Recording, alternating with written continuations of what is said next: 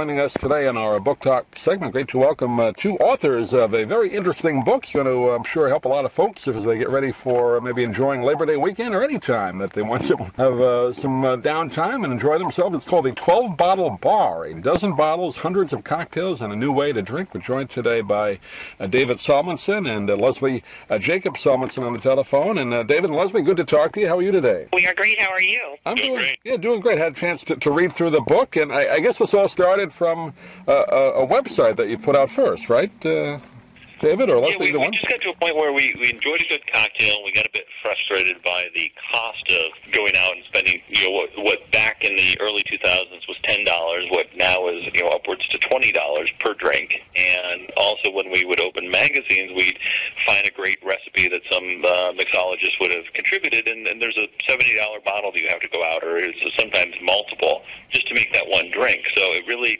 the site started first as a way to sort of simplify and how do we make this, both for ourselves and for our readers, easy and inexpensive to enjoy classic cocktails at home. The book came from that. Yeah, I don't know a lot about mixing drinks and all that, but I understand, like you said, the expense of it. If nothing else, it'll save you some money to do this at home. Quite a bit. And it's more enjoyable, too. 12 bottles, how did you kind of break it down into those particular ingredients? I know you kind of break it down into which ones you should get, cost-wise and all that, but how did you get it down to that number? Well, we basically looked at several things. We were looking for versatility, meaning different spirits that could make many drinks. We were also looking at historical context, because the spirits that we choose in our book, for the most part, have been used in classic cocktails to a great degree, so they form like the foundation of great cocktail making. And we were looking at accessibility and availability. So those were all issues, and that's how we came up with our spirits, and liqueur, vermouth, and bitters. And these all would be handled pretty much any recipe you want to make within these 12, right? For the most part, you can make it. Yeah, it's really, most drinks follow into classes of drinks. So you have your sours, you have your like a whiskey sour, you have your vermouth drinks, such as a martini and a Manhattan. So we wanted to cover all those styles of drinks. And then really, you know, the biggest difference between a daiquiri and a sidecar and a margarita is the base spirit and the amount of ratio of citrus and sugar that you put in, or the type of sugar you might put in. Yeah, I was surprised. I've always heard of, you know, you want very dry and very, very dry martinis, meaning, I guess, minimizing the amount of vermouth in it, but I was surprised how many different types of vermouth there are, and exactly what vermouth was. I didn't even know until I read your book, so I learned something. Well, that was actually something that we wanted to make sure people realized, because you know, most people will have a bottle of something on the top of their fridge, but they may not have all of the key ingredients to make great cocktails. So the vermouth and the bitters were key elements, and it surprised some people that we included those in our 12 bottles, but we did that because they're not things that people have on hand, and if you have them, they make such a myriad of drinks that you increase your, you know, possibilities by tenfold. And they're inexpensive. Mm-hmm. And vermouth is actually made from a bush, right? Did I read that right? Or... Well, vermouth is actually, it's based on wine, and then it has herbal elements, roots, right. Yeah. Flowers, all kinds of things that have been, you know, put into it to give it a very specific flavor. So it was, in Europe, it's been drunk for years over ice as an aperitif, right. The varying versions, dry and sweet. You have so many great recipes in the book, and great names of these drinks, too. I think that's always kind of interesting when you hear the names of some of these drinks that have Rum Ricky, I guess, is one, and one called the Blinker. Funny names. Well, yeah, and those are both classic drinks. You know, it's, one thing we tried to avoid were the sexual innuendo drinks that seem to be proliferated in the 80s. So a lot of those. We have a Between the Sheets, but that's kind of a sexual innuendo from the 40s. So. Well, the Sex on the Beach. That was the first one I ever heard of. Yep. Is that still popular, those kind of drinks, or is that kind of out of style? Sort of tongue-in-cheek. That's where the popularity comes from mostly now. Talk a little bit about some of the recipes and how you kind of, I mean, I guess a drink is whatever you want to put in there, but I guess there's certain ways to do it properly, right? Well, sure. What you're looking for is the quote we like to use is that a well-made cocktail is a war between ingredients that no side wins.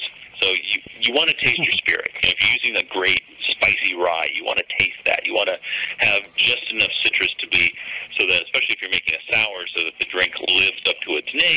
too much citrus that it's off-putting, so you need a bit of sugar to counter that. You should have all these things so that not any one of them gets lost. These 12 bottles that you talk about in the 12-bottle bar, where would you recommend the best place to... Your local liquor store or food store? How do you find these 12 bottles in particular that you want to buy? We certainly try to choose bottles. They may be arranged. There may be some that are a little more esoteric and harder to find, but we within each spirit category, we give you choices that you will definitely be able to find in a major liquor store. And then certainly there are websites like Drink Up New York and places like that where you can have things sent to you.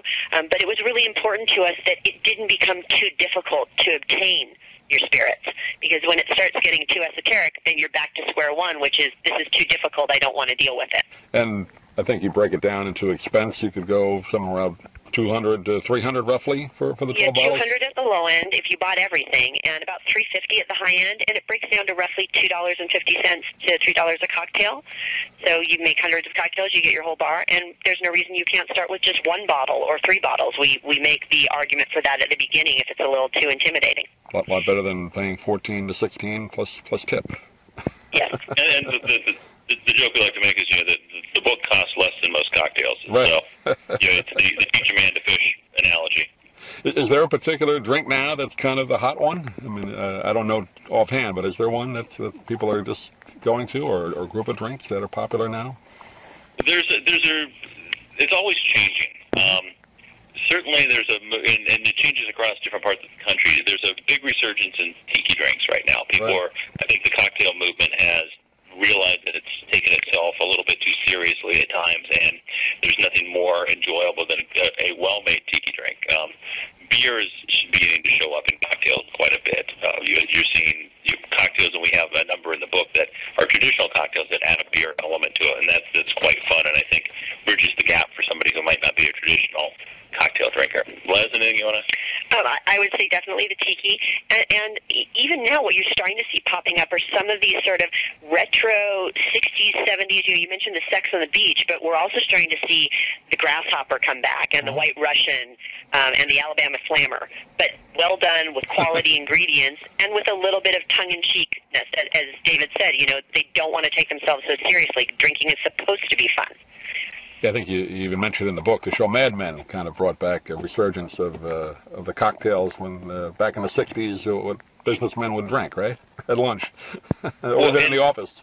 And it's a funny, it's a great analogy, because the one thing that's always kind of come to our minds is that you think of those movies and you think of Mad Men when somebody says, hey, can I get you a drink? Today, if we asked any guest that question, most of us would be terrified if they said yes.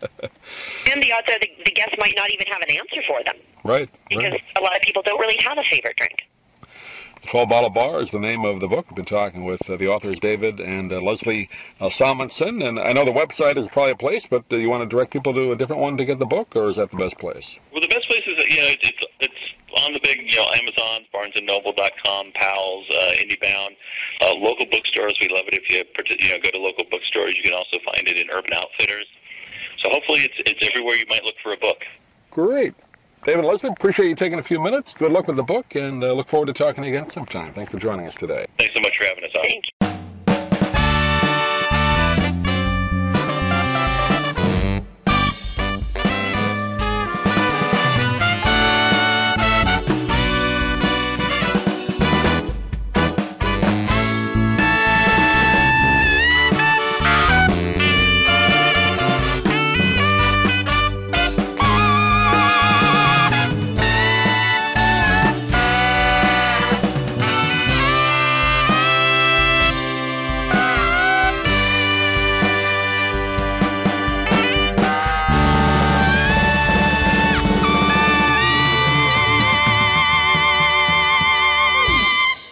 I'm Stan Brock.